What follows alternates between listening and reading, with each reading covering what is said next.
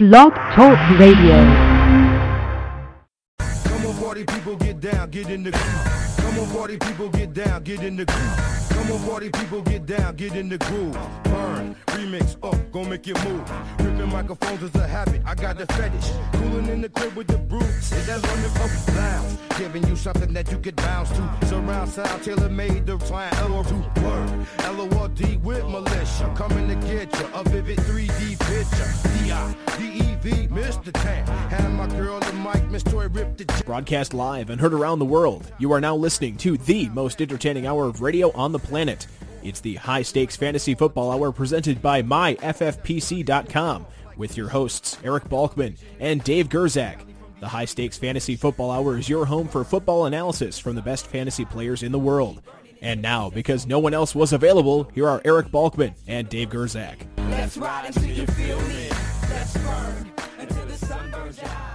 Thank you once again, Rob. Hello, everybody. Welcome to this April 10th episode of the High Stakes Fantasy Football Hour presented by MyFFPC.com live from the Gatorade Studios. Support for the show is also provided in part by Dannon Oikos Triple Zero Yogurt. Possibly the perfect protein snack. Dannon Oikos Triple Zero contains 15 grams of protein per 5.3 ounces. And unlike some other protein snacks, it has zero fat, zero added sugar, and zero artificial sweeteners. Each spoonful of Dannon Oikos Triple Zero combines a full creamy flavor with the sweetness of stevia, a zero calorie sweetener, and sugar substitute sourced from the stevia rebaudiana leaf. That's Dannon Oikos Triple Zero yogurt, the official yogurt of the NFL. Greetings, salutations, welcome to all the Balkaholics and Gerczak addicts listening in the uh, chat room tonight and around the world. I'm your slightly above average host, Eric Balkman. My co host is, of course, the Dizzle Dave Gerczak. Tonight, we debate the merits of drafting early in the season versus drafting late. Talk about what one NFL Hall of Famer had to say to our little show about a current fantasy star and much, much more. Plus, senior editor from DraftSharks.com, Jared Smola, joins the show to talk about how he thinks the first round of the NFL draft should go and what his secrets are behind his FSTA award winning projections from DraftSharks.com. Dave Gerczak, you've had two weeks off from the show. Welcome back, Holmes. Thanks, man. Glad to be back. It's uh, not the same without you. Did uh, you spend have a good time when you were uh, where you were off? We had a great time with Henry Muto last week. I uh, yeah, I heard. How was it? Tell me a little bit about. Oh, it was good. Henry, You Class- got some. You got a few words in. classic Henry Muto Mhm. could. I mean, I was I was talking about drafts and leagues from years before, and he knew what who he took when, what would have happened if he would have taken somebody else. won, Yeah. Yeah, it was fantastic. Awesome. He That's was awesome. great. He was great. Um, so we have uh, plenty of guys in the chat room right now: two Packer Aces, Rebels, Brothers Mayhem, uh, Mint, Don't need to read Rednecks, off. Road Warrior. I'm just telling you, everybody who's in there right now. Ah, Guys, I can see it. I know you can, but the listeners can't. They don't. They don't care. If you're downloading later, you can't. You, if you're listening live now, you can see. You guys uh, have any questions for us or for Jared? Post them in the chat room. You can also connect with us on Twitter at HSFF or at Eric Balkman at David Gerczak. Our Facebook page is facebook.com slash the high stakes fantasy football hour. You can uh, call us 347 426 3682. That's 347 game over. And of course, you can email the show at the FedEx inbox at high stakes fantasy football at gmail.com. Our producer and mutual friend Rob, as well as our audio engineer Bryce, will get those questions to us throughout the show tonight. And uh, obviously, if you have questions for Jared too, let us know. We will uh, we'll be able to ask him uh, of those uh, tonight. The FFPC has uh, the early bird promotion going on. Get uh, sign up right now until May fourth. Dave, you don't have to pay your full entry fee, do you? To, to get in You you don't need to do all these promos. Okay, You save. a- You know, Two hundred dollar deposit. Get entered for the early bird uh, pros versus Joe's drawing. Uh, we have the Football Guys Players Championship uh, drafts. You can sign up for those right now. Get those squared away. Um, there's some dynasty teams, and should we make talk of the rumors going around about the startups? Yeah, we got a few startups. 500 and 750s only. Oh, okay. So So you want to play higher end? Get these discounted 1250 teams. There's only like four of them left actually, and they're actually not bad. They're Check- pretty good teams. 750 each for a 1250 team. which is a fantastic deal. You can check out the rosters and picks at myffpc.com on the boards and send an email to Dave, Dave at myffpc.com if you want to make an offer on those. Thanks to Draft Sharks, Football Guys, and Roto World for tonight's rundown tonight. And let's talk about the elephant in the room, baby. Le'Veon Bell. Not that Le'Veon Bell's an elephant. He lost a lot of weight last year. He's suspended three games for violating the league's substance abuse policy. He's appealing it. Probably not going to get it changed after he did plead guilty to that DUI in February. Uh, the newly signed DeAngelo Williams will be the backup and presumpt, uh, presumptive starter for the first three weeks of the season. Uh, for weeks uh, one through three, he will be toting the rock for Pittsburgh. We don't know who the opponents for the Steelers will be yet. We have to wait for the schedule to come out. Uh, probably going to be uh, you know a mid range to low range RB two, but I feel like you're going to have to overdraft DeAngelo Williams um, in, in order to get him, um, you know, to take advantage of those three weeks. Let's not talk about DeAngelo. Let's talk about Le'Veon Bell. All right. Who is your number one overall running back right now? Let's see. Hold on. Let, let me. I, I haven't let- been thinking about it. uh, let me frame. I've been on vacation, ball. I know you have been. Let me frame the question this way. Let's say you're dead set on taking a running back with your first pick and you have the 101. Okay. And you know you're going running back. You're not going to take Gronk. You're not going to take Antonio Brown or Beckham or Bryant or Demaryius, any of those guys. You're taking a running back. Which running back are you taking with that 101? Is it Le'Veon Bell? Is it Eddie Lacy? Is it Charles? Is it somebody else that I'm not naming? Is it DeMarco Murray? Who's it going to be for Dave Gerczak on the clock at the 101? Taking a running back. What do you think? You know, I mean, we don't know what's going on with Peterson necessarily. I'd probably roll. I don't know. I'd probably look at Charles first. Right Charles first overall right now. Now, right now, yeah. How far would you drop Le'Veon Bell? 'Cause He's such a focal point of the offense. You know that Charles is, yeah. Um, how far would you drop Le'Veon Bell? Well, let I don't. I'm not going to ask you what you would do. Where do you think Le'Veon Bell goes in FFPC main event drafts? Does he still go? You know, at the at the 101, the 102, or do you think he plunges to the mid first, uh, late first round with this news that he's missing three games? Um, no, I think in. Uh, I think he'll. I think he'll move down late, late first round. I think someone will take a shot. Maybe they'll go like pick six or seven. You know what I mean? So I mean, people Right. will go higher on. him. So The other thing to keep in mind too with the FFPC, it's a it's an 11 week regular season. So to miss him out on those first three games, you're essentially if you're taking him in the first round, you're saying, okay, well, I don't need my first round pick for more than a quarter of the season. Mhm. You know, I'm good enough to to survive without. it. And it's not like you get a zero. I mean, you will be able to plug somebody else in there at that running back slot. But man, I don't know if I can take him at the 101 anymore. It's just a little too dicey no, for me. Yeah. How many would you take? How many other running backs would you take him from? Hey, let's play. really, you know, we don't even know everyone. You know, everyone's going to be yet. You know, Well, we Peterson- basically Peterson, do. We don't know. Peterson's the, the okay. Well, let's play a mini Would You Rather here. Let's play Would You Rather. Rob, don't play it. Um, let's play uh, Would You Rather. Would you rather have Le'Veon Bell or Demarco Murray? Um, I think I would take Murray. I, I agree. That's a, that offense. Um, because they, Run the ball a ton. yeah, they run so many plays too. I mean, it's just like he's going to get a lot of carries. I mean, you have the problem with the fact that he had so many carries last year. If you can get past that mentally, I think you're okay. Le'Veon Bell or Eddie Lacy. uh, I might still take Bell. Actually, I don't know what it is about Lacy for me. I just, you know, Well, he, you- I'll- I'll he didn't have very many targets last year. He caught a high percentage of them, and, and that was a big thing. He had uh, receiving touchdowns as well, which elevated his status. I just don't think he's going to get that type of performance in the passing game. I here here's what I think could be your hang up with Lacy. He was really bad for like the first six or seven weeks of the season last year, and left a lot of uh, poor tastes in players' mouths last year. So I think that has something to do with it. Le'Veon Bell or Matt Forte. You know, this is a new scheme, but I would I'd probably take Forte. I agree. And Le'Veon Bell or starting running back for the Dallas Cowboys as of right now, Darren McFadden. oh, and not McFadden. I'll tell you that, Paul. All right, so I agree with uh, Le'Veon Bell. So we'll we'll have to see what happens. I don't think he's going to get this. I think it is going to be three games. I, I don't see Yeah, him getting it yeah. reduced to two. So Sure. Stevan Ridley signing with the New York Jets, according to the rap sheet, Ian Rapoport on NFL Network. You're way too excited for that type of news. The Jets already have my boy Chris Ivory uh, in t- in uh, tow there, and Ridley joins him uh, coming off that ACL that he tore in October. So obviously, he's getting healthy. He's uh, he's now going to join a ground or what would it be a pound and pound backfield yeah, with It'd with Thunder and Thunder. Thunder and Thunder backfield with Ivory and Ridley. Maybe Ivory gets cut with the Jets. Do you have any interest in Ridley at Uh, this point? Yeah, I do actually. I like Ridley. Uh, I think. I mean, he was actually a really good back, except for the fumbles. He wasn't a pass catcher, but I mean, I, it looks like to me like he could catch the ball, just not not like Vereen or anything like that. But I mean, it doesn't look like he's a total idiot. And it seems like they, the the Jets have some semblance of an offense now. That the offensive line is healthy. They have Marshall. They have Decker. Amaro is no longer a rookie, so you think that he takes a big step forward. We And- we and could be talking. next piece of news. Yeah, well- we're talking about my boy. Yeah, Rich Cimini from ESPN said that Geno Smith actually studied under the Tom Brady quarterback guru Tom House this offseason. House said Smith is a hard worker who's not afraid to put in the time. He was challenged and he met the challenge perfectly. House has previously coached Drew Brees in addition to Tom Brady.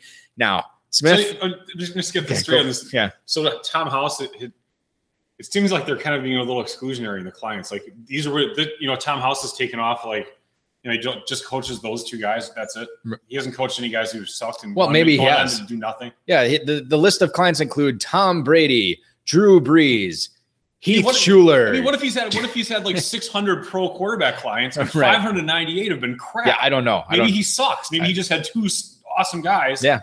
you could be right. Right. But anyway, so Geno Smith. Geno Smith is number 599. Okay. That will suck. Well, let's talk about him because I, I feel like you kind of like him this year I with do. the weapons around him. Would you be comfortable if you started off a draft as uh, having Tony Romo as your uh, QB one or Roethlisberger as your QB one? Would you be fine with Geno Smith as the backup? I mean, if the rest of my team was totally loaded, I guess I could live with it. I mean, when But it's not something you're- Yeah, I mean, like, but I think I think Geno at the cost, he's really super inexpensive, so I don't mind him. He does, he does have some upside. I, I think is what I'm saying. Yeah, I agree with you. And uh, again, I'll be waiting on quarterback uh, come July and August. And who was who was I talking about? I, I forget who I was pimping up on the show as my my big you know wait on. Oh, Sam Bradford wasn't Yeah, it? yeah. Bradford. So go with Bradford and Geno Smith. It's not. I mean, you know, one of those guys is bound to hit. You just need a third. You get another one. Yeah, um, uh, Jameis Winston. I throw Dalton into the mix. Yeah. you have a few few 300 yard games. Yeah, I totally agree with you. Play play the matchups. Victor Cruz recently posted a picture of him running at the team's practice facility. Uh, it's weird because the picture was dated 11 14 2011. I'm funny. just kidding. It wasn't. Well, maybe it was. I, I, there, there could have been a, a watermark on there. I didn't notice. So obviously, this is a good uh, sign for Victor Cruz getting healthy. Uh, he hasn't started cutting or running any pass routes yet, but that is going to be uh, where he uh, is going to take his rehab next. He wants to be ready for full contact at the start of training camp. Um, Tom Coughlin already kind of alluding to, well, if he's not ready by week one, we dealt with that with Beckham last year. Victor Cruz, kind of a sharky buy, I think, because he's going to plunge. Everybody's going to be on Beckham. He's super excited about Beckham. Cruz coming off an injury that, you know, we don't, normal humans don't really come back from this all that well. But he- this is like one of the hardest ones to come back. Yeah, but I mean, I think that everybody knows that, and he's going to be so depressed. I mean, if you could get him as like a wide receiver four, wide receiver five, that'd be fantastic. Yeah, I disagree with you. Sorry. You don't like it? no, I don't really like. him. Is it because of the I- wide I- receiver depth, or you just doubt that Cruz can come back and become, Yeah, you know, even seventy percent of what he was before? I think this this this season will be really tough for him to come back, and then you're gonna use a roster spot on him, and then he'll come back in week like seven or eight, maybe. And he may suck, he may be good. You know, you just if there's so many you know intangible things. And then he also could just get shelled for the rest of the season if he, you know, if there's a setback in his rehab. I mean, obviously you can see what happens as the as the time passes and how he's doing, but I don't know. I'm just not too You're not- optimistic Okay. about Cruz. Do you are you excited about any New York Giants this year drafting them not named Odell Beckham? Uh, you know, Eli Manning, I don't mind him. I mean, he, he really, you know, he's been so maligned over the years that Yeah. he's actually still pretty, he's pretty productive. Yeah. Um, but you Beck- know, Randall, Andre. Williams, Rashad Jennings, you're you're taking a it's a hard pass. It's a hard pass. Yeah, I don't know, man. I, the running back situation. Okay. there. I mean, I'm not Maybe- trying to get you excited about maybe him. Andre Williams. I wouldn't be excited about it, but Do you think the Giants add somebody in the draft, a running back? I think it's possible. I mean, they, just, they can't be too pleased with what they're looking at right now. An aging Rashad Jennings and a massive Andre Williams? Yeah, exactly. Big bulging eyes. It's like you know. is that is that is Well, that one of at the Andre Williams? He's got these eyes that like stick out like it's like in Total Recall when uh, Schwarzenegger is like about to explode. Right. I'll, I'll say That's this. the weirdest thing about Andre Williams. I always look at. Matt Waldman uh, released his rookie scouting portfolio, 1,400 pages. And I'll tell you what, there is not one word in there about bulging eyes on any of those running backs. This is the kind of scouting info that you will only get on the HSFF hour. Giovani Bernard's weird ass and Andre Williams' bulging eyes. Hey man, look at that. He lost his job. Thanks. So. if he would, We if, told you about it two he, years listen, ago. if he would have had a sexier ass or a more standard shaped ass, there was anything wrong with it, other than there it was just- weird. Yeah, it's just unusual. It's weird looking. Derek Mays esque. Rob Housler and his sexy ass has agreed to a deal with the Cleveland Browns. Uh, Gary Barnidge and Jim we Drake. really scraping the bottom of Well, the I, I bring this up. chain. I bring this up because the FFPC premium tight end scoring. Uh, Gary Barnidge and Jim Dray, not really competition, but those are his comp- competition on the roster right now, uh, along with Dwayne Bowe, Brian Hartline, Andrew Hawkins as the quote unquote wide receivers on this team. Uh, that's who Housler's contending with. Uh, 84 catches for 871 yards in 2012 and 2013 combined. He is a six foot five, 250 pound monster, ripped up the 2011 combine, running a 4.46 40 and having a 37 inch vertical leap. I'm telling you, done nothing since then. But he was in that terrible scheme for a tight end. I'll tell you one guy, who I- a high stakes player that is very excited about this. Can I, can I guess? Yes, Duckworth. you are correct. John Duckworth Duckworth. had him rostered Hey, for he had a years. big, he had a big Rob Housler party. He's like, "Oh guys, you gotta you gotta come over. I'm having a Rob Housler party. It's it's gonna be great. You guys, it's we're gonna have a lot of drinks and food. It, it's it's gonna be great." I actually laughed out loud when I saw him cut Housler in like one of the Dynasty League says. You see the email and I'm like, oh, that's funny. Yeah, that, yeah, that's great. So Housler, you're not excited about as, No, you know, as okay. I'll listen to what Jared has to say about Well, we'll Housler, then, then I'll then I'll have to realign my thinking and just parrot whatever Jared says. You know, we have a little blurb here about Owen Daniels, but I think I'm going to hold off on that, and we're gonna we're gonna talk to uh, our guest uh, about uh, about Owen Daniels later on in the interview. So um, let's bring him in right now. Here, he's a senior editor at DraftSharks.com, an award-winning fantasy football advice and analysis website. He's been with Draft Sharks since 2007, helping take home numerous expert to- uh, expert poll titles and league championships. Did he send you this right? He this no, pretty, no. pretty impressive. He uh, also won the 2020, uh, 2010 and 2012 FSTA Most Accurate Projections Award, finishing second place in 2011. Won his first fantasy championship at the tender How age. does he fit all this in his Twitter profile? he doesn't. Oh, I just know this. well, Rob knows this. He won his first championship at the tender age of nine on the strength of Barry Sanders' 2,000 yard 1997 season. Please welcome back into the high stakes fantasy football hour, senior editor for DraftSharks.com, Jared Smola. What's up, man? Yeah, some of that stuff you can uh, read on the internet. I'm not even sure if that all that's true to be honest with you, but uh, I guess I guess you read it, so it must be right. Yeah, it's all from your Wikipedia page. there you go. Thanks for having me on again, guys. Balky had a 20 minute uh, lead in. Hey, Jared, you know, the last time you were on the show, I actually looked it up um, before uh, when, when I was prepping for the show today. You were on April 12th, 2013. So it's almost two years to the day of your last appearance on the show. And if you remember, the big thing that we were talking about on that show was amputate gate or ampu gronk or ampu gate. We're talking. We're talking about the possibility and the percentage chance of Rob Gronkowski getting his arm amputated. And congratulations to you, my friend. You correctly predicted that he would not get his arm amputated. So kudos to you, my man. And it scored one for us, and uh, you know that that seems like forever ago now. And obviously, after the season Gronk just had, it makes it seem even longer ago. It's very it's uh it's fantastic. I mean and and Jared, um Let's just hold out and uh, we let's get through this year and make sure that nothing happens. oh you again. still think there's a possibility? Hey, you never know. Okay. Well, Dave's over here on the edge of his seat holding his breath about Gronk's uh, arm. Uh, Jared, for those people out there and our listeners who are not familiar with Draft Sharks, I hope there's none of them because everybody should. Tell everybody a, a little bit about uh, DraftSharks.com.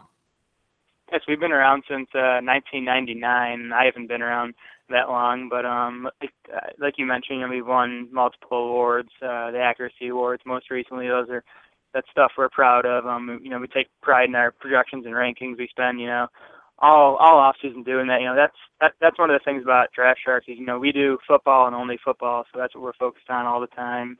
Um, you know, we we limit the number of uh, members that we take, so you know, keeps it more of a you know personalized experience. I think you know you you send us an email with a question about your team or you know a trade question or whatever it might be, and you know we're gonna get back to you. One of our writers will you know get back to you within within an hour usually. That is awesome, Balky. Yeah, Kevin English, Matt Schauf, who's also been on this show before, and of course, uh, your friend of mine, Lenny Pappano, known as the Godfather over there. Yeah. all, all doing great work. Yeah, Lenny's awesome, man.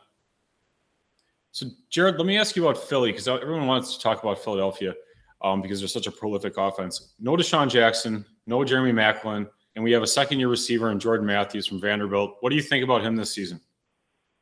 Yeah, I think um, Matthews could be in for a huge season. I mean, you look at Chip Kelly's first two seasons down in the NFL. He had DeSean Jackson as his number one guy in 2013. You know, he goes for 82 catches, 1,300 yards, nine touchdowns. He finishes, you know, 10th among receivers in PPR points. This past year, Jeremy Maclin's the number one guy. He goes for 86, 1,300 yards, 10 touchdowns, finishes ninth among wide receivers in PPR points. So, you know, I I think Matthews is on the same level as those guys as far as talent goes. You know, I mean, I think Djax is a different wide receiver in that you know he's more of that you know downfield smaller speed guy. But I think Matthews compares favorably to Maclin. Um, you know, Matthews is actually bigger than Maclin. You know, he's 6'3", 212 pounds, and he ran faster at the combine, you know, the 40 yard dash. So I think he, you know, he compares favorably. He obviously had a pretty impressive rookie season. I think, you know, there's questions right now about whether Matthews is going to play in the slot. Is he going to play more outside this season? I'm not sure that matters a whole lot. I think he's going to be the featured wide receiver in that offense, and I think that does give him the you know upside to finish as a top 12 guy this season. You talk about um, Jordan Matthews potentially being better than Jeremy Maclin. Now I know they, the Eagles have sort of redone their running back core, getting rid of LeSean McCoy, but adding DeMarco Murray, adding Ryan Mathews. Uh, you would think that Matthews takes over all those targets that Maclin was getting last year. Could Jordan Matthews conceivably finish better in 2015 than Maclin did in 2014 in your mind, Jared? Yeah, I don't see why not. Again, I mean, I think they're similar talents. I think you can argue that Matthews is an even better um, wide receiver than Maclin. I think, you know, the concerns for Matthews is first of all, you know, I think it's obvious that Philly wants to be a run heavy offense. You know, Chip Kelly came into the league with that mindset. Now that he has DeMarco Murray and Ryan Mathews, you know, I, I think they want to pound as much as possible. And then, you know, there's a question too of a new quarterback coming in there in Sam Bradford. You know, how's he going to fit in that offense and can he stay on the field?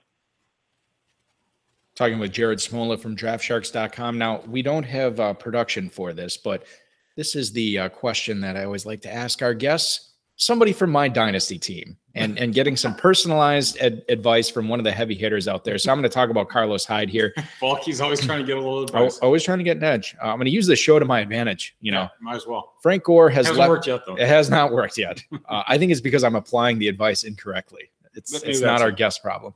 Uh, Frank Gore has left the 49ers to join the Indianapolis Colts. Uh, Carlos Hyde is now the main running back there. Uh, but Mike Iupati, one of the best run blockers in the league, leaves to go to Arizona. Carlos Hyde still facing those vaunted defenses in St. Louis, Seattle, and Arizona twice this year. Are you looking to grab him, target him in, in redraft leagues? And if you own him in a dynasty league, like some handsome podcast host might, what would you be looking to do with Carlos Hyde? I mean, I think it's funny with Hyde right now. You know, he he comes into the league last year as a second round pick. I think everyone, you know, sort of assumed that Frank Gore would at least, you know, start the season as the lead back and probably hang on to that job as long as he stayed healthy. And that was the case. But you know, now Frank Gore's gone. Hyde has the job. I think, you know, if you drafted him in if you drafted him in Dynasty, I think this is about as you know, as much as you could have asked for. Him being, you know, the clear lead guy in his second season. I'm not really worried about Reggie Bush. I think he's, you know, over the hill at this point. Um, you know, he's either 30 or close to 30 years old now. I think he's going to be just a change of pace back there. Um, I think Hyde obviously wasn't, you know, any sort of stud in his rookie season, but I think he did fine. Um, he, you know, his, I was looking at Pro Football Focus's uh, numbers on him earlier today. He averaged 2.7 yards after contact per carry, which was which was top 10 among all running backs. And I think you know that's that's his game. He's a big physical guy. I think he's going to be better this year when he's able to get into more of a rhythm. You know, have some more of those 15, 18, 20 carry games. He never got there last season. And the other thing I like about him is just playing with a running quarterback in Colin Kaepernick. I think we've seen, you know, I always look at Alfred Morris in Washington, who has done, you know, so much better with RG3 under center than with you know anyone else, just because of the running threat that Griffin presents. It really opens things up for Morris, and I think that'll be the same thing with Hyde in San Francisco this season. Jared, I want to I want to follow up that that question with uh, with the fall on your face ratio, which is what what's the percentage chance that Hyde just whatever you know something happens, he just craps the bed. He's a total bust this year. Uh, what are the chances if, if I put it in a percentage scale? What are the percentage chances that he just completely flops this year? Yeah, I mean, I believe in him as a player. I mean, that's that's remember he was, you know, widely considered the top running back in last year's class. He ended up, you know, being drafted number second behind Jeremy Hill. So I believe him believe in him as a player. I think the concern for me is just that 49ers team in general. I think they have the potential to maybe just, you know, blow up and have a really horrible season. They're in a tough division and, you know, if, if that happens, I think there is a chance that Carlos Hyde, you know, does disappoint this season. That's Yeah, what I'm that's that- what I'm worried about. That's my. So- it seems like the top down of that organization that the, the top is just coming off and the whole thing is just crumbling. You know what's funny is I was actually looking at my Carrington squad tonight, and I forgot. I I was like, God, my running backs are just terrible. Danny Woodhead and Joique Bell and Montee Ball, and then I real I forgot I had Carlos Hyde on that team, so I that actually lifted my spirits. But I'm I still, you know, again, I I'm shopping him, but I don't. was- I, I just nice pick. That was a nice pick last. I don't think I'm gonna, you know, the whole hype train train building. I don't think it's building to a point where I want to sell him off yet. May, maybe as we get closer to the season, something will happen. But I think I'm standing pat with him right now. I think that's a good move. Or are you trying to psych me into getting me to trade him to you? I'm not sure yet. I'm not sure. No, whatever. Anyway, So, Jared, in your How the First Round of the 2015 NFL Draft Should Go article, you had Todd Gurley going to the Texans at number 16. Uh, if that's the case, I mean, logically speaking, you'd think that maybe he's just a handcuff for 2015, let Arian Foster play, Gurley heal a little bit more. And uh, so, is that, do you think he's a handcuff? And then how high would you then take him in a rookie dynasty draft? Yeah, I mean, I think we need to keep expectations in check for Gurley this season just because of that ACL tear. You know, it happened in November, so he's only going to be 10 months removed from it when uh, this season kicks off. You know, we'll see how much he's able to do in the off season in training camp. You know, that that's going to be tough for a rookie who's not able to participate fully and all that stuff. So I think, you know, regardless of where he lands, I- I'd expect him to get off to a slow start. If it is Houston, he'd obviously be, you know, playing behind Arian Foster. I do think the Texans want and are, you know, hopefully planning on starting to at least limit Foster's workload a little bit. You know, he does turn 29 in August. He's missed 11 games over the past two seasons. Has taken on a ton of touches. So he's a guy that you know is definitely, you know, at least reaching the you know end of the line. So I think you know Gurley, someone I'm much more excited about long term than in 2015. I think you know Gurley, no matter where he ends up in the NFL draft, I think he's a top three pick in dynasty rookie drafts, and I think there's a case to be made for him at number one overall. I'm just thinking too with the Houston Texans wanting to add a running back, Dave. If they don't want to do it through the draft, do you know what running back is bouncing around out there that could sign with them? Well, who would that be? Mr. Ben Tate. Ah. Bring Tate back. Hashtag that. We'll get that trending on Twitter tonight. oh, man. What do you think about that? Ben Tate backing up Foster again? That wouldn't, I mean, it wouldn't be bad. No, I'm surprised they haven't looked into it. I mean, yeah, I mean, no hard feelings, huh? No hard feelings. Here's 800K. Just shut up. I'd take it. Jared Smola is our guest on the High Stakes Fantasy Football Hour tonight. He of the senior editor ilk from DraftSharks.com won the FSTA Projections Awards in 2010 and 2012. Finished second in 2011. Um, one of the things that we always look for uh, as we get into draft season here, Jared, um, not only the talent, like you were just talking about with Todd Gurley, uh, but also the opportunity for these rookies and can they contribute uh, year one? Are they going to be put into a situation where, similar to Kelvin Benjamin last year, maybe not the most talented guy in the world, but he was put in a position where he's getting a lot of fantasy points? What is the opportunity that you're looking for for uh, rookie, uh, you know, in rookie drafts? Is it whoever Baltimore takes at wideout? Is it whoever the Cowboys take at running back, or is it something else completely? Or are there several situations you're looking at as far as how the draft unfolds?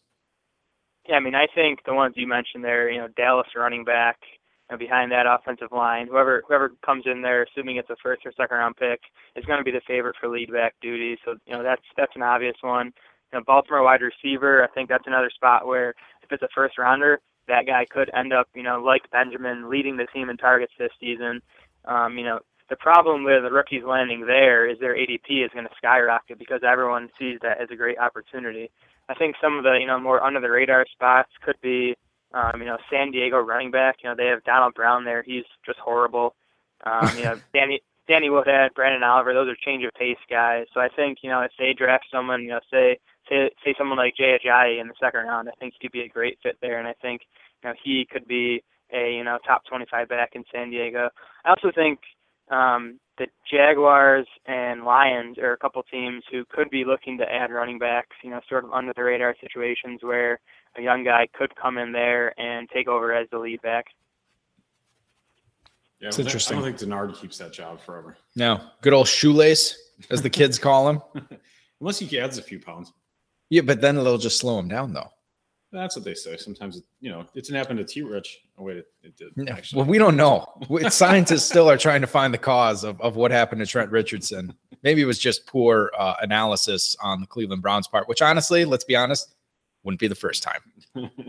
so Jared, uh, what opportunity is the one to watch for rookie drafters? Um, it the, No, no, not that one. The what? next one. Did you already ask that one? Yeah, that's the one. Oh, for You were just sake. commenting on his answer to it. the hell? I was. I, I saw premium user came in the chat room. See, and I was Well, all- you know, and the all- other the other thing, excited. Jared, I apologize. In, in the Gatorade studios right now, we have Game of Thrones on on one television. and appropriately with Draft Sharks, We have Jaws two Jaws two is on, up. and I, is this I Jaws three that's starting No, right now? Jaws two again. I'm Oh, not. I wasn't watching. I was actually. No, but it is distracting. I'm just saying, like, there's a lot of stuff going on in here right All right, let me ask you a different question. Let's look at the hole that Julius Thomas left in Denver. In the FFPC, are you uh, drafting Owen Daniels, Virgil Green, or staying away entirely? Um, you know, I'm definitely hoping that I can, you know, pick out one of those guys, target them, and draft them because I think you know there is a big upside there. Considering you know obviously Peyton Manning at quarterback, Gary Kubiak's offense has a long history of getting big numbers out of the tight end spot. But you know, at this point, I won't, I can't pretend to know who's going to emerge as the lead pass catcher there. They obviously re-signed Virgil Green, um, brought in Owen Daniels, and you know Daniels has that long history with uh, Gary Kubiak. He's actually played with Kubiak every single season of his career, so he obviously knows the offense. Um, you know, he put up a decent line in Baltimore last year. You know, 48 catches, 527 yards. So I think he has a little bit of gas left in the tank. He is 32 years old, so we'll have to see. I think Virgil Green is the much much more exciting guy, and he's the guy I'm hoping becomes you know the lead pass catcher there. If nothing else, he's going to be on the field because he's an excellent blocker. But um, you know, I think there's untapped untapped potential there as a receiver. You know, he's he's a very athletic guy. He came into the league the same year as Julius Thomas and actually posted a better 40-yard dash and vertical at the combine than Thomas. So he's a good athlete. I think you know if if Denver did give him the lead pass catching role, he's a guy who could put up tight end one numbers. And I think the the big question on everybody's mind, knowing that you were coming on the show tonight, knowing all the lower body injuries that Owen Daniels has had over his career, I mean, is is there a realistic chance that Daniels could have his leg amputated before the season starts? I hope so. I'm sure Vir- Virgil Green hopes so, and I'm sure all of Green's dynasty owners hope so. Oh, Yeah. what did that be? I mean, ser- well, I mean, say, ser- uh, you know, kidding aside, Jared, unless one of these guys falls uh, in your draft, you're really not targeting either one. I mean, Maybe. yeah, I mean, I, I know Virgil Green, as of now, you know, in the, in the MFL tens and any of these early drafts, um, you know, he he's going late. He's a guy I think at this point, you know, is worth taking a shot on if you're getting him, you know, in the in the late teens. Um, hopefully, you know, once we get into training camp, we start to get a better idea of how the Broncos are going to use those guys. Because, like I said, I do think you know either one of them could finish, you know, as a as a tight end one if he if he takes over as the the clear lead pass catcher. I mean, It makes so, it makes total sense. I mean, they have a, a top, you know, top offense. So I mean, it, even with the good receivers, I think there's a good chance that one of those tight ends emerges and does well. You know who always loves Owen Daniels, especially in the daily space? Uh, Alex, Alex. yeah, yeah, Alex. I know, I, I know. He's always only three. Hey, uh, hey, Dave, have you? uh I'm thinking about playing uh Owen Daniels uh today. What, what do you think about that? I, I would say you said it every week. Right, I was just saying, every like, week. like, is this a recording? Yeah. It's like the the pr- prognosticator's picks where you call in Owen Daniels. Uh, Jared Smola from DraftSharks.com is our guest tonight here on the High Stakes Fantasy Football Hour. Jared, you have put together some insanely accurate projections over the years. And I know a lot of our listeners and a lot of high stakes players in general sometimes like to put together their projections on their own.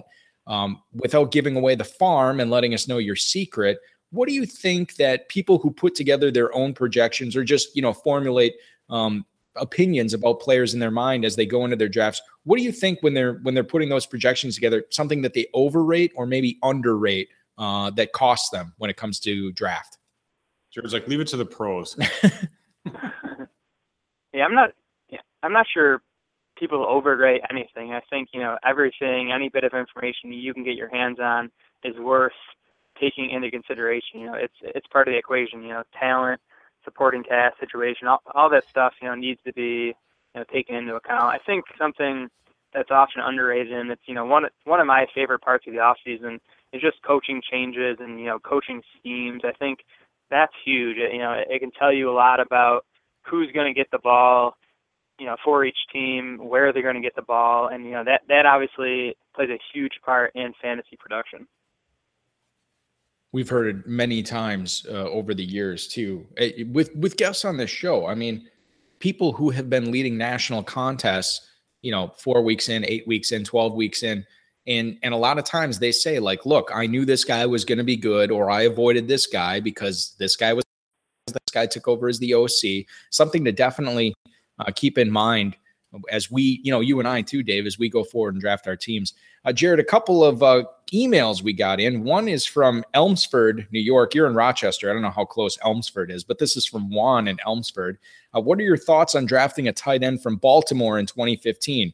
After reading the Ravens are praying for Pitta to make a full recovery and Crockett Gilmore still being a somewhat of an unknown, it seems like there's no value there. But without Torrey Smith, the targets have to go somewhere, right? That's Juan in Elmsford, New York. What's your read on the uh, Ravens tight end situation right now, Jared? Yeah, I think there could definitely be value there. Um, you know, we just talked about coaching changes, and the Ravens hired Marc Trestman as offensive coordinator for this season. He just left Chicago, where he got some big numbers out of Martellus Bennett. And you know, like the emailer mentioned, there's a hole at wide receiver there, so whoever does step up at tight end could see plenty of targets. I'm not optimistic about Dennis Pitta after you know suffering second serious hip injury last season. He's he's getting on the older side already too, so I'm not not banking on him doing anything this season. Crockett Gilmore is an interesting name. He is an excellent blocker. You know, he, he came into the league with that reputation. He was solid last year. Didn't do a lot of pass catching, but he did put up some solid receiving numbers at Colorado State. So I think I think he's definitely a sleeper, someone to you know highlight if he does stick as the lead pass catcher. Um, I also think Baltimore might be a team that spends an early round pick on a tight end, whether it's Maxx Williams or Clive Walford. I think that's definitely a possibility. And in that case, you know, not generally not big on rookie tight ends, but you know, it, it would be a good situation at least. Definitely a good situation, especially for that rookie tight end in 2016, if one does land in Baltimore. Uh, final email David in Petersburg, Texas. Everyone is talking about T. Rich and Latavius Murray in Oakland, but no one seems to remember the pass catching Roy Helu is now there too. Is he a sneaky pick in PPR leagues this year, or am I overrating the Raiders' backfield? Thanks for the email, David in Petersburg, Texas. Roy Helu in Oakland, Jared. What do you think about him in a PPR league this year? Yeah, I've always been a fan of him. I, I was a fan of him coming into the league out of Nebraska.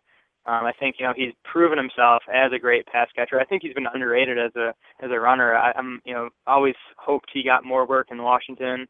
I think he he could get more work now in Oakland. I think Helu is definitely a better player than Trent Richardson, and I'm hoping Oakland doesn't force T. Rich into their game plan. Um, you know, Latavius Murray is a big time talent, and he flashed last year. So you know, if I'm betting right now, I would say Murray is the lead back and Helu kind of sticks in that change of pace role. But I think he could see more action than he did in Washington. I definitely think you know he could be a running back three or flex in your PPR leagues. All right, Jared, this is the favorite question. I'll, I'll make sure this isn't a repeat. Um, who is one player that you're going to make sure you have on as many teams as possible this year? Your ultra sleeper, and it doesn't have to be a super low pick. It can be you know, any, any a fourth round pick that you think is going to play like a first round or whatever. Not and not even a sleeper either, like a guy that you just want to make yeah, sure. Really, that, yeah, you got to have that player. And then one player you're going to avoid at all costs. Yes, my guy I want to have on all my teams. Um, he sort of comes with a caveat, and that's you know he needs Adrian Peterson to not return to Minnesota. But if that happens, I'm going to be trying to draft Jerick McKinnon wherever I can. Um, you know, this guy came into the league as quite literally one of the best athletes that the running back position has ever seen. Um, you know, just based on his measurables, you know, he, he checked into the combine at 5'9", 210 pounds. He ranks in the 80th percentile or better in the 40-yard dash, the bench, the vertical, the broad, three-cone, 20-yard shuttle, all those drills. He was in the 80th percentile. Um, there's a, there's an awesome website out there. I'm not sure if you guys have checked it out called PlayerProfile.com which kind of you know just, looks at players' measurables and kind of how they compare to previous prospects. And Jerick McKinnon's athleticism score on that website, which takes into account a player's size and his workout performance, is in the 99th percentile. So again, I mean, this guy is an elite athlete, even when we're talking about you know NFL running backs, which you know all those guys are big time athletes to begin with. And then you know you look at McKinnon's performance last year. He averaged 4.8 yards per carry.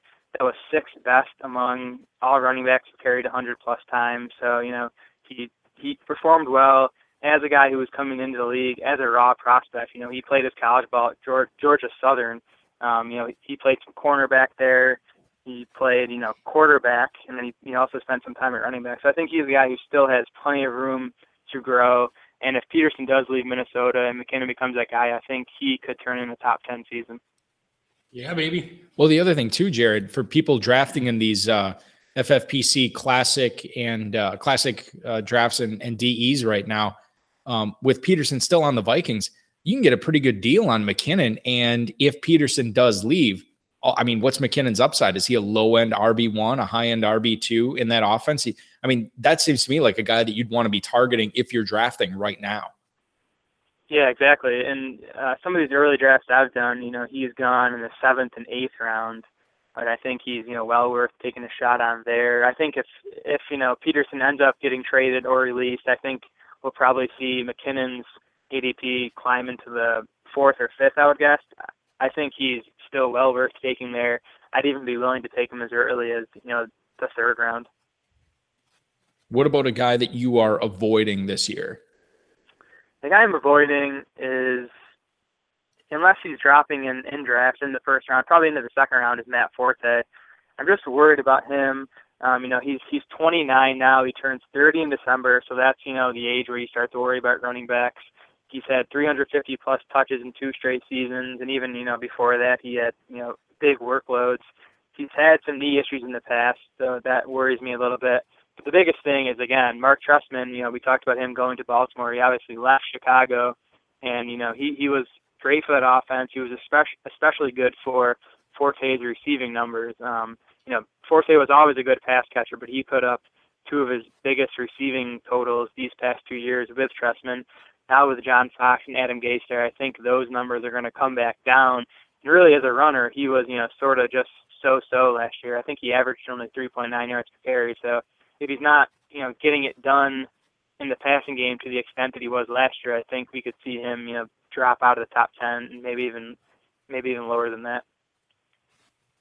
Interesting. You know, I'll tell you one one way to get Matt Forte's ADP to drop. And listen, Uh, you know, it happens to the best of us. I know I'm going bald, but if Forte ever let what hair he has left grow out, nobody would draft him in the first round. Who wants to take a balding running back no with their first? No one would. And I know he's losing his hair. I'm telling you, he shaves his head. That's my, my plan is when I'm I'm totally done. But I mean, seriously. Fred Jackson too, he's losing. I, yeah, but I mean, well, nobody takes Fred Jackson that high. But if Forte were to ever grow it out, I'm telling you, third round, fourth round pick, and I'd be all over Let me it. ask then. this question. Sorry to interrupt, Jared. And we have another question for you. So do people who are like losing their hair, do they look for other people who are losing their hair and, and like evaluate them more? I, mean, I'm just wondering because I've never how noticed would, that. I never I, noticed that. How would Jared be? Jared's not losing his no, hair. So I'm asking a, you, Jared. You don't. this is not. Oh, I'm sorry. This, this, is for you, Balky, because you just noticed that. Yeah, I mean, stuff like I feel like this is a Larry David question because this is something that, yeah, I, I, think that stuff like that is you, more noticeable because I'm more cognizant yeah, of you it. look for it more. Yeah, exactly. Right. So yeah, listen, people Maybe listeners of the show. Noticed, that's why I noticed uh, Gio's nice ass. Is like you know you're an ass man. so this uh, do you have like, a, do you have like a weird ass? Good. No, I feel you know mine's all right. Well, then you should notice other guys who have nice asses. I'm just telling you, if there's a guy in the NFL that's going bald, you're going to hear about him on this show. All right, thank you, Jared. we have one question. Yeah, here. question from the chat here. This is from our good buddy uh, Brothers Mayhem. He wants to know what your thoughts are on Josh Hill this year with uh, Jimmy Graham leaving uh, to the Seattle Seahawks in that trade. Josh Hill going to be the starting tight end, we believe, in New Orleans. Sean Payton's certainly been talking him up. What are your thoughts on on where you think Hill finishes among the tight ends this year? Yeah, Hill's Hill's definitely been you know the the hype king of the off season so far, and I you know I'm a bit worried that the hype's getting out of control. Um, yeah, I think I've seen him going like 10th, 11th round in, in drafts, which probably isn't crazy at this point. Um, yeah, I I don't think he's he's locked in as that starting tight end yet, and we'll see what the Saints do in the draft. They do have a bunch of picks, so I wouldn't be surprised if they add someone Um, you know, Sean Payton has has talked up Hill this offseason, but you know, some of that has also been him talking up Hill's special teams ability. I think you know that's important to note. It hasn't just been his receiving. I think you know Payton especially loves him on special teams. So we'll see you know if he stays in that role this season with you know along with a bigger pass catching role. Um, he's he's a guy. You know, I think there's a reason he went undrafted. You know, he obviously played at a small school. He, he does have pretty good measurables. Is you know pretty inexperienced. Obviously, he you know caught a few touchdowns last season, but I certainly don't think he's going to take over the role or anything close to the role that Jimmy Graham played there. Um, you know, someone to keep in mind near the end draft, I think, but not someone I'm looking to you know truly break out this season. Our guest tonight has been Jared Smola, the senior editor and award winner from the award winning website, draftsharks.com. Jared, uh, of course, everybody who's anybody follows you on Twitter at SmolaDS. You can follow Draft Sharks on Twitter at Draft Sharks. And you and Matt Schauf uh, host the Draft Sharks podcast. I believe that comes out Thursdays. Uh, every week. You can download that on iTunes. Uh, I believe the RSS feed is on your site. I, am a subscriber. I've listened to that uh, show very informative, very entertaining. I can't wait to hear what you know nasty Bud Light fruit flavored margarita drink you're going to have to drink at the end of the season. I, what is what is Schauf? What does he drink if if he loses that bet? Is it still one of the nasty raspberries? You know, we we've talked about our big bet being for 2015. The uh, stakes would be, I guess there's something out there called called Bud Light Clomata. Matt Matt found it. I guess it's you know beer mixed with like clam juice and, and something else nasty. So supposedly they sell that stuff. So I think that's going to be what's on the line for our big bet in 2015. I, I look forward to that. I think that, that's an that's an ethnic. You're gonna have to go to some sort of ethnic market. I don't think so. That. That's not that's not uh Clamata. Yeah, that, that, there's like tomato juice and stuff like that in there too. Uh, I saw a Bud Light thing. I was at Walgreens today. They have like this cinnamon apple Bud Light drink now, which just I mean looks like puke in a can. It's just it's terrible. I want to go to ethnic supermarkets and buy booze. They have to have some great stuff. I'm sure they do. Jared uh, at DraftSharks.com, a lot of cool stuff going on there. What what's uh, tell tell the listeners uh, if they go there now and subscribe what what they're uh, what they're being treated to currently. Yes, we got our podcast, like you mentioned. We do those every every Wednesday or Thursday. We're posting some of our um, profiles up on the site for free now, and along with those, me and Matt are doing quick little audio clips about you know just our thoughts on those players. We posted Matt Stafford last week Cordarrelle Patterson we posted today, actually, so you can check that out. Um, we'll have another mock draft on the site at some point before the draft. I'm also going to be working on um, one more set of dynasty rookie rankings to post this coming week before the draft, and then you know we'll have an updated set of rankings after the NFL draft. If you want to hear uh, Jared's take on Cordarrelle Patterson, go ahead and download that show. I did. I listened to it today. And then there is also uh, some uh, analysis on Le'Veon Bell from both Matt and Jared. I'm not going to reveal what their thoughts are on. You got to go download it. So check that out. And Jared, thank you so much for coming on the show tonight. Always a pleasure to have you. Good luck. You're going to be, you're in the pros versus Joes last year. I believe you're in the pros versus Joes this year. 1250 DE last year. So you also play the high stakes games as well. Best of luck to you in all those leagues, man. Yeah, thanks. Thanks for having me on. Jared, Thanks, Jared Smola from draftsharks.com. 2010 2012 FSTA uh, projection uh, accuracy award winner. That's a big that it's a big deal because it's it's all these experts. Plus, there's a lot of them. How many are there? Like 30? Oh, more than that. More I think there's 50. yeah, I think there's more. Yeah, that's I, I, yeah. I thought there was 80 for some reason. There's 80 of them that that's. I mean, that's I mean that's I don't know. It's just like that's I, I don't even know how to what to compare that to as an achievement. Yeah, it's uh it's very cool. Uh, the for the Draft Shark subscribers, I know they get excited for when the season projections are released. It's usually on a Monday morning, you know, in August and or maybe it's July. I can't remember, but it's a it's a very exciting day. Sort of you know the the precursor. If if if Christmas Day is is draft day, Christmas Eve is when Draft Sharks release their back, rankings. Back when they used to do their rankings, and like and they were they'd have like quarterbacks. They'd rank like 25 of them. They'd have this big long write up for each one. Right. And it was all in one like big long article. I would print them all out. I'd, I'd like 120 pages of you just paper. slaughtered the rainforest. Yeah, and I would you know I'd staple them all together and then I would sit and read them all. That's oh, those were the days. And now they screwed up the whole site by you know putting the profiles one at a time. Whatever. That's and, they are really detailed too. It's it's good stuff. So check that out. Uh, always good to have Jared on the show. Let's hit up emails. A question for Eric Dave or tonight's guest, send them a tweet at HSFF Hour on Twitter. Email the show at highstakesfantasyfootball at gmail.com. Post it in the chat room during the broadcast. Hashtag your tweet with HSFF or just smack Eric in the head. That's highstakesfantasyfootball at gmail.com or at HSFF Hour on Twitter. Every chickadee, every little You know, Balky, these guys on Jaws too, they're just asking to be eaten. Yeah. flying around and parasailing. Well, they don't know the they're shark's flailing, in there though. They're flailing like seals in the ocean. Right, but they don't know the shark is there. Is my point. They don't know there's sharks in the ocean. They don't know that there's a huge one swimming right under. There them. he No. is. Well, yeah, they can't see that though.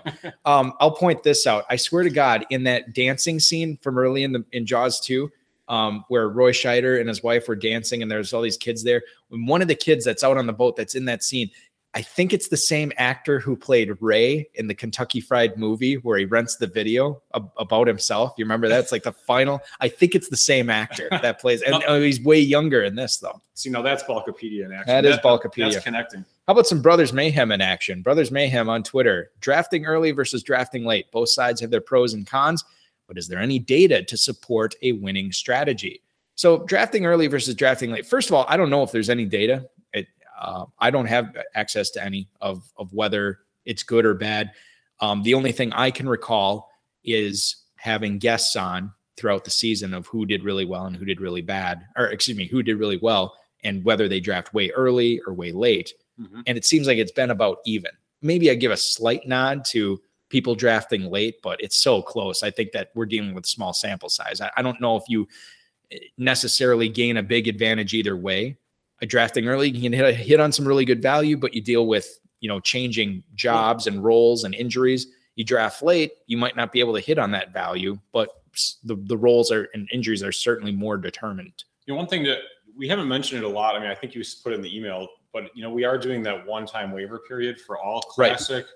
Uh, leagues that are drafted, as well as the Football Guys Players Championship. That's like a Oh, now who's we- selling? No, I mean that that's actually interesting. I'm Right. not trying, you know, Right. hey, you know what? Don't play if you don't want to, but this is interesting that for the first Right. time ever, you can draft early and still make a waiver move. I think that's if you draft before September 4th, I believe is the yeah, I think that's around the yeah, pre pre September 4th, you'll get a waiver run. Yeah. Um, and, and if you draft after that, you won't get one, but let's face it, you don't need one. People should point. draft. Yeah, you, people should draft earlier. Is my point. Jack Hahn, I know, uh, is a big fan of uh, friend of the show. He said he always likes getting in a few of those early football guys drafts, but I know he always hits them up late too. So I, I think that I don't think that there's really a big advantage. I, I think that you should do both um, and then figure it out for yourself. Uh, some people are better drafting early, some people drafting late. Uh, you won't know which one you are until you do both. Uh, Dave, you didn't comment on this. Kurt Warner tweeted at our show. That, that was NFL that was a real Kurt Warner. NFL Hall of Famer Kurt Warner tweeted at the HSFF hour What this do you say? You guys suck. Well, Rob put out a tweet. Uh, the 49ers want Colin Kaepernick to run more, but Kurt Warner just spent the summer with them and wants him to pass more. Kurt Warner responds to that tweet, not about more or less, but about when and why, sent from his iPhone. he has Twitter for iPhone. So that was pretty cool that Kurt and uh, Rob tweeted back to him like, "Oh, He's like, so whatever. you guys are on the same page or you're on the same page with the team," and he didn't respond to that. But uh, Colin Kaepernick, And he's like, "Do you want to be on the show?" well, I, I told a uh, two packer was saying that, and I told Rob, I'm like, hey, you gotta get you gotta get him on the show. Well, you, you can't DM somebody uh, unless they follow you. And sadly, Kurt Warner tweets at our show, doesn't follow. it. so, uh, Colin Kaepernick, I think you're a fan, haven't you? You talked about him uh, this year that you actually kind of like him. I do actually. I think uh, I think he's gonna actually come back and do better than he did last year. I think he's gonna run. He is gonna, I think, run more and be more effective. Are you worried? Obviously, Michael Crabtree wasn't that big of an impact last year, but an aging Anquan Boldin, an aging Vernon Davis, and they bring in Torrey Smith, who really only runs the nine route really well. And after that, I don't know how good of a receiver he is. Does that worry you at all? You know, I, I think Crabtree was terrible. Torrey Smith's definitely an upgrade. I think Torrey Smith can do more than run nine routes. I think that's just where he was kind of placed in Baltimore. Uh, Vernon Davis was underutilized. I can never understand quite why. I feel like you were destroying him last year on the show. No, I know. I'm, I I didn't want to take him because he had a lot of Okay. touchdowns the previous year. Okay. But I mean, I'm not saying I'm going to take him this year. I'm just saying I think that he can be used. But the key, again, the key for Kaepernick is the rushing yards and the and the rushing touchdowns. That's just again kind of like Tannehill. You get that baseline, and it really helps a lot. And by the way, Boldin never ages. That's true. He is ageless. Uh, next email is Dan in Macon, Georgia. He writes, Greetings, David and Ken. Do you know this one, Dave? David and Who Ken. David and Ken are. those the like I don't know, gay Barbie. I didn't get it, but it made sense because we got an email last week uh, addressing me and Henry, uh, Henry Ramuto as Bo and Luke. Okay, All right, So- so boys, I got that one. the the, the Dukes of Hazzard, Right. right? So David and Ken, are you picking up on this? 70s TV, David and Ken. Um, no, I may not have watched the show. Starsky and Hutch. Yep, I didn't watch. You didn't watch Starsky and Hutch? No, I thought it sucked. Oh, okay. I didn't like those guys. Did you watch the movie with Ben Stiller and Owen Wilson? Yeah, I thought that was actually right. I liked it. Snoop Dogg as a Huggy Bear. That was good. You I was guys, more into the '80s type shows like Riptide, A Team, and uh, I don't know Remington Steele or whatever. yeah. So course it's Steele. Of course, Magnum. Of course, was the best. So- Magnum was better than all of them. So there you go, emailers. If you're gonna do these weird TV movie references, hit up the 80s. Yeah, if you I- say Higgins and, and, and Magnum, you know, I'll get that one. I and I'm better at 90s, but I can hold my own with the Or, or 80s. even Rick and TC, I would have gotten. Rick and TC. Rick, Oh, bachelor party? no, no, TC is the helicopter pilot. No, no, no. Who are the who who was the the the guy in bachelor party? Wasn't it Rick? Was Tom Hanks and Rick, then Rick Gassko. and then TC? Wasn't that his buddy that that put on the whole bachelor party? It was initials. I don't know. Maybe it was. I'll I I got to figure that. I'm gonna look that up after. what the was show. the what's that actor's name? I don't know. He was on Celebrity Rehab, I think. All right. Greetings- Anyway, are we to talk about yeah, yeah, we'll get back to it here. Greetings, David and Ken. You guys have talked a lot about the passing game of Tampa. If famous Jameis is slinging the rock to Evans, V. Jackson, ASJ, but what about the running game? Assuming the Buckos go with Martin, Sims, and Rainey this season, how would you be drafting them? It's Starsky and Hutch, by the way. Dan and Macon, Georgia. Sorry. So there you go. Doug Martin, Charles Sims, Bobby Rainey. Do you like Doug, Doug Martin this year, Dave? Value is depressed. Uh, where's he going? Do you know where he's going? I don't know offhand. Where would you take him? Fifth round? Yeah, somewhere in the neighborhood. Okay. I mean, it, it seems like if they're going to give Sims the passing work and Martin the early down work, That's what scares me. that's just like okay. And Martin, so he's going to have to look good again. The offensive line's going to have to play well, and he's going to have to do well without catching a ton of passes. I probably may pass on that. Plus, he's to have a rookie quarterback. Right. That's the other thing. And that and the fact that they keep talking Sims up, I think they really want to get a good look at him because he missed so much time last year. So that's what's scaring me off of Doug Martin right now. Yeah, I'm not really that interested in Rainey. He was a fumbler. Hola. I played fantasy for the past two years, but I'm playing a deep dynasty, excuse me, I'm playing a dynasty league this year with some friends in the States. Can you talk a little bit about three of the lesser rookie wide receivers, specifically Strong, Parker, and Dorian Green? I assume that's Dorial Green Beckham. Yeah, those aren't lesser wide receivers, by the way. Well, I That's think like- he I think he means like not Cooper, Not Cooper and White and uh, and those guys. Who's the other? Who's the third one that? Parker. No, no, no. There's isn't there another one up there? I don't think so. I thought there was. Maybe there's not. Gracias. That's Pablo in Madrid, Spain. So let's talk about Strong Parker and Dorian Green. The picture of Dorian Green. Um, I have strong third for sure. Uh, Dorial, you know, Dorial Green Beckham, he's got such potential outside. He's- I know. They, they compare him to Calvin, but he's not as fast. He's not as agile. He's not as good. doesn't have as good of a head on his shoulders. He's got the off off off the field issues. I'd probably lean with DeVante Parker as my first choice out of that. He was really super productive last year in limited time. and we could talk. I mean, these these three guys are. Did you what did you say about Strong then? I'm sorry. I just, I mean, he's to me. I mean, Parker and Beckham are fairly close, but you know, Strong to me is on a much lower level. I'm Yeah. not really, I'm not really that interested in Strong. To me, I- got to find out where these guys are going. If Jalen Strong goes to the Ravens, This yeah, is, I'm interested. the preseason Right, evaluation. right. Preseason evaluation. So Uh, final email. This was, and I forget who brought this to my attention. A tweet uh, telling me to check out Eagles Insider at Eagles Insider. So I, I, I'm scrolling down the Eagles Insider Twitter feed. This week's, and I find this tweet. This week's podcast featuring great draft talk and a little "Would you rather" with at Ah. Greg Cosell. come on, The. Philadelphia Eagles Insider podcast stealing our material, Dave. Absolutely ridiculous. And honestly, no call for it. No, I think I think Greg Cosell, he might be able to stand on his own with his draft analysis. Sells name through the mud, stealing our material. Come on, Eagles Insider, you're better than that. Tweet Cosell. That's going to do it for our show. I want to thank Jared Smola. I want to thank Dannon Oikos Triple Zero Yogurt, Gatorade, FedEx, the FFPC, our mutual friend and producer Rob, audio engineer Bryce, and most of all, you listeners. Uh, thank you uh, to all you people. Where's the music? It's playing. Don't worry. Uh, next week, the FFPC main event and dynasty player, writer for Rotoviz, Jacob Rickroad, going to be on the show. Your weekend officially starts now. This has been another episode of the High Stakes Fantasy Football Hour presented by MyFFPC.com that was broadcast live and heard around the world. Eric and Dave will be back next week with more analysis, interviews, and advice from a guest much smarter than they are. Thanks for listening, and we'll talk with you again next week. I look good, I look good, I look exactly the way you wish you could. I look good, I look good, come on. Joe said that I'm the best in the West.